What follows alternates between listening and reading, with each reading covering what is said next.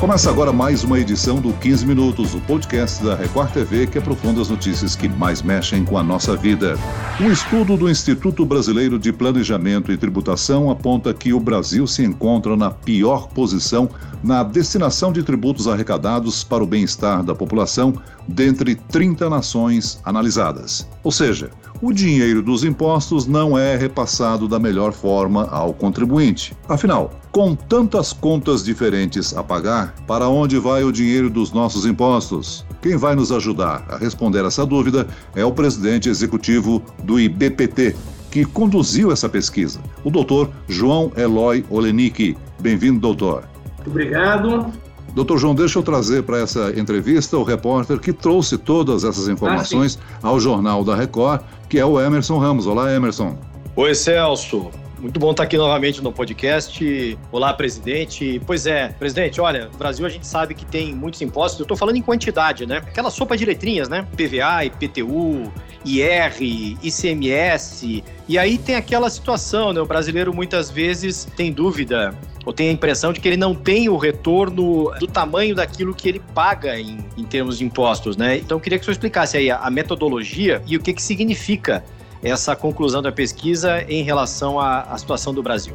Ok, então nós queríamos transformar tudo isso aí que você falou agora, que a gente vem também debatendo e, e informando ao, ao, povo em geral desde 1992, no ano que a gente fundou o IDPT, só queríamos traduzir isso em números. Então, o que, que nós fizemos? Criamos esse índice, né, que decorre do, da carga tributária sobre o PIB, com seu peso ponderado, mais o IDH também com seu peso ponderado. O resultado dessa somatória dessas duas dois índices ponderados dá o IRBS. Então, quanto maior o IRBS, melhor vai ser o retorno dos recursos arrecadados para a população em termos de serviços públicos de qualidade.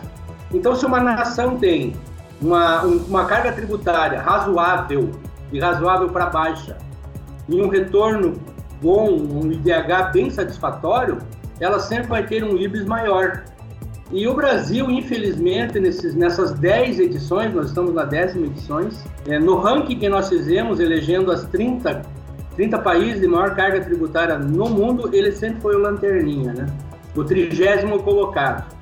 Ou seja, o Brasil tem uma carga alta é, compatível e equivalente a países bem mais desenvolvidos, eu diria a vocês que ele está entre os 15 países do mundo com maior carga tributária. No entanto, na questão do retorno, na questão da melhoria da qualidade de vida, o IDH, ele está perto do número 80.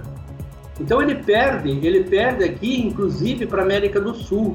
Ele perde no, no retorno para a Argentina, para o Uruguai, para o Chile, sendo que ele deveria ser, como um grande continente que é, país continental, a grande locomotiva da América do Sul, né? A gente sabe que tem, tem modelos diferentes no mundo, né? Então, como o senhor mesmo citou, tem, tem países desenvolvidos que têm carga tributária muito alta, mas que têm é, uma aplicação em serviços de alta qualidade e muito amplos, né, que abrangem a população de uma forma muito ampla. E você, tem também outros sistemas em que a carga tributária não é tão grande, mas fica mais dinheiro na mão da sociedade para que as pessoas possam buscar serviços que precisam. A gente está no meio do caminho, não consegue nenhuma coisa nem outra, presidente? É, é, pior do que isso, porque no Brasil, como não acontece lá fora, além da gente pagar tributação sobre renda, sobre patrimônio e sobre o consumo, ainda nós temos que buscar os serviços que o governo deveria nos dar na iniciativa privada.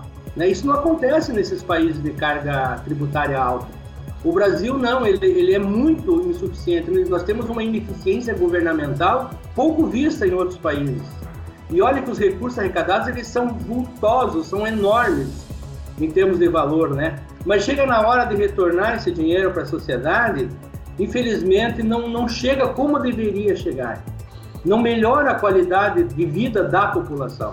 E em relação àquilo que você falou no começo, Emerson, são 63 tributos que nós temos no Brasil.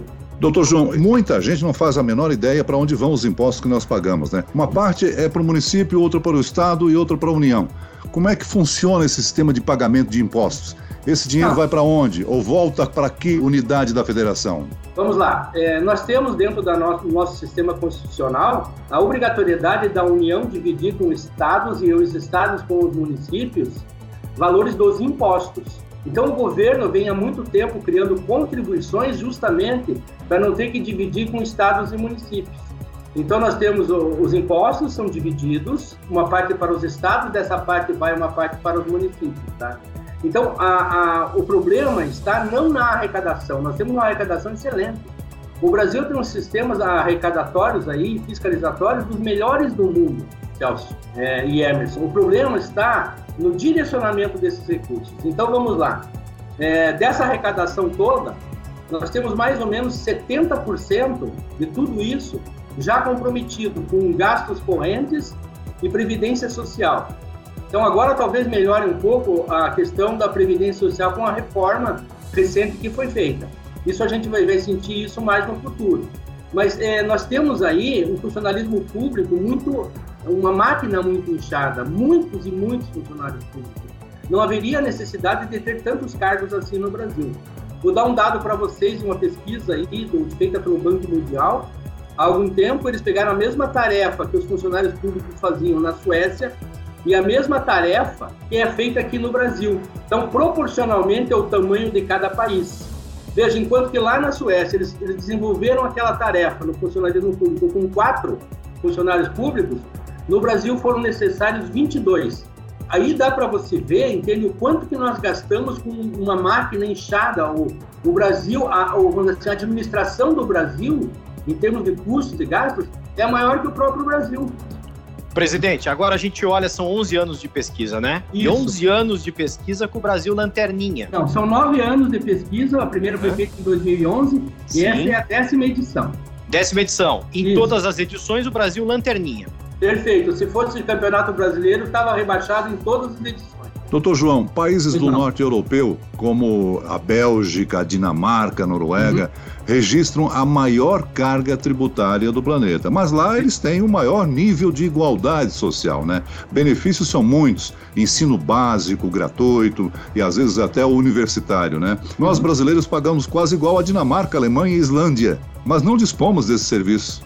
Perfeitamente, perfeitamente. Você resumiu corretamente tudo aquilo que o estudo traz, estratifica e, e, a gente comenta. O Brasil, além de ter uma das maiores cargas tributárias do mundo, ela é equivalente a, a esses países aí que você citou, certamente. Alguns deles não, alguns deles têm carga superior até 40% do PIB. Hoje o Brasil está só em 35% do PIB, mas 35% do PIB é uma carga altíssima, como eu já falei, entre as 15 do mundo. E nós não temos efetivamente aqueles direitos que estão previstos lá na Constituição Federal, a Constituição nossa é linda, é a Constituição cidadã, mas se você for pegar e ler a Constituição e verificar hoje, se tudo aquilo que o governo prometeu ele está realmente concedendo à população, você vai ver que é muito pouco, quase nada. Então, o Brasil, o brasileiro, infelizmente, principalmente a classe mais pobre, ela sofre muito com esse tipo de arrecadação e também arrecadação no consumo, principalmente, né, que representa mais de 65% da arrecadação total, e ela é regressiva porque ela une os mais pobres, né? Todo mundo paga igual no consumo e os mais pobres acabam proporcionalmente pagando mais. Então esse é o Brasil de hoje, não tem acesso a, tem um pouco acesso à saúde, à educação, à segurança. Agora, com relação à alimentação, é muito complicado. E ainda o governo tributa muito essas atividades. Como que se ele tributa muito essas atividades, como que ele vai dar aquilo que está lá na Constituição? Agora, presidente, o senhor citou antes aí a situação da classe média, que a gente abordou é, esse enfoque, inclusive, na reportagem do Jornal da Record. Agora, as pessoas procuram serviços, mesmo pagando impostos, procuram serviços privados, né? Agora, isso também não alivia uh, os serviços públicos para os mais pobres, que não têm condição de pagar serviços privados, né? Nem isso acontece, né, presidente? No não. fato da classe média procurar serviços privados, você acabar tendo um serviço público com condição melhor de atender os mais pobres, né? Os mais pobres só sofrem ainda mais, né? Eles sofrem porque a qualidade dos serviços ela peca muito, né? Então, aquele que tem um pouco mais de condição, com medo disso, e medo também de levar 40, 50 dias para ser atendido numa consulta e até vir a morrer nesse período, o que, que ele faz? Ele se obriga a assinar é, um plano de saúde. O pobre mesmo, que não tem dinheiro, não tem condições, ele tem que ir no SUS, não tem, não tem outro jeito, né? Doutor João, o senhor está acompanhando a discussão a respeito da reforma tributária e o que está sendo proposto. O senhor acha que a reforma que está sendo proposta é só para suprir o caixa do governo ou realmente corrige as falhas que a gente vem falando? Olha, eu não chamaria até nem de reforma, viu, Celso? Poderia chamar até de um puxadinho. Não, não, não mexe essencialmente naquilo que precisaria ser mexido e modificado. Quando se fala em reforma, reforma é uma coisa abrupta, você muda completamente praticamente, né? A, o feitio, a, a, forma. E o que nós estamos fazendo é exatamente isso que você está dizendo, a questão da arrecadação e simplificação. São duas coisas que estão sendo olhadas pela reforma. Mas qual é a mudança então, presidente? 60, qual é a mudança? Mais de 65% da arrecadação é sobre o consumo que penaliza o mais pobre. O que, que muda com a reforma? Nada, porque nós estamos substituindo tributos sobre consumo por mais tributos sobre consumo. Então, é, essa situação em que o consumidor final é que paga toda a carga lá, ela vai continuar. A, a, a reforma ideal, é, Celso Emerson, que poderia ser feita que ia melhorar a qualidade, qualidade de vida da população, seria você tirar essa tributação monstro sobre o consumo e transferir essa opera, essas tributações aí sobre renda, lucros, patrimônios, dividendos, tirar daqueles que efetivamente ganham. Então não dá efetivamente para a gente chamar de uma reforma, tá? Querendo ser colocada muito rapidamente, mas nós já estamos quase no mês de dezembro, esse ano esqueça da reforma. E o ano que vem? O ano que vem temos o princípio da anualidade. Vão ser criados dois tributos, dois impostos no ano que vem. O imposto ele tem o princípio da anualidade, ele não pode ser cobrado no mesmo ano em que ele é criado. Aí como é que vão fazer? Vai ter que ficar para 2022. Só que em 2022 é ano eleitoral. Em ano eleitoral não se pode co cobrar ou instituir tributos. Então, quando é que nós vamos ter essa reforma de fato? Às vezes se cria aqui um imposto temporário que acaba virando eterno, né? Eu lembro ah, aqui CPMF. que o caso da TRU, da TRU, ah. a taxa rodoviária única criada pelo governo militar, Sim. que era para investimentos em rodovias, que tinha um prazo de atuação, de existência, e acabou Meu. sendo convertida pelos políticos em IPVA, não é isso? Exatamente, tá? Ah, essa taxa aí, Celso, ela, ela efetivamente foi, foi criada aí é, na década de 80, eu acho, se não me engano, ou até um pouco antes. Pouco antes. E ela, tinha, ela era um selo que a gente colocava no, no, no para-brisa do veículo. Se você não tivesse aquele selo, é, você não tinha pago a TRU e eles podiam até parar o teu carro, né? Vou deixar aqui uma, uma reflexão, tá? O nosso problema não são os impostos diretos. O que, que seriam esses impostos diretos? O IPVA, como você citou, é um deles. Tá? Por quê? Porque se eu pago IPVA, Celso, eu tenho um veículo. Entendeu? Se eu pago IPTU, eu tenho uma propriedade. E se eu pago imposto de renda, eu tenho renda. Então, esses tributos aí, por mais que a população reclame e tal, ela tem um benefício. E os tributos que incidem sobre o consumo, que ela não vê a, a aplicação desses, né, desses recursos aí o senhor está hum. deixando claro aí que o problema não está só nas, nas formas de arrecadação, mas está no gasto, na forma de gastar gasto? o dinheiro Sim. arrecadado. Então, Perfeito. como é que a gente muda? Como é que a gente muda essa questão da qualidade da aplicação do? do ah, isso é muito difícil, né? Porque veja, é, nós entende pessoas físicas comuns, é, nós não temos o, a, a, aquela questão de chegar quando a gente está em dificuldade financeira no bolso de outros. Isso é pouco, né? Agora o governo, quando ele tem muitos gastos e a arrecadação diminui, o que, que ele faz? Ele aumenta os tributos ou cria outros. Agora, eu sou totalmente a favor que nós tenhamos uma reforma administrativa séria antes de uma efetiva reforma tributária.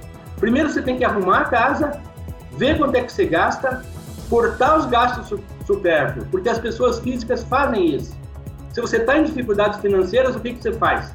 Você vai lá no seu orçamento, vê quais são os gastos mais supérfluos e os corta, né? Porque você não pode arrumar dois, três empregos de uma vez só para aumentar a tua receita. Nós chegamos ao fim desta edição do 15 Minutos. Eu quero agradecer a participação do presidente executivo do Instituto Brasileiro de Planejamento e Tributação, João Eloy Olenick. Obrigado, doutor João. Eu que agradeço, muito obrigado aí a todos os ouvintes, ao pessoal aí da Record, é, por nos ter dado esse espaço. E estamos sempre à disposição, hein, tá? Um abraço para todos. Eu agradeço também a presença do repórter da Record TV, Emerson Ramos. Emerson. Valeu, Celso. Um abraço aí para o presidente. Obrigado pela entrevista. É sempre um prazer participar dessa conversa, Celso. Esse podcast contou com a produção de Homero Augusto e dos estagiários Andresa Tornelli e David Bezerra. A sonoplastia de Pedro Angeli. E eu, Celso Freitas, te aguardo no próximo episódio. Até amanhã.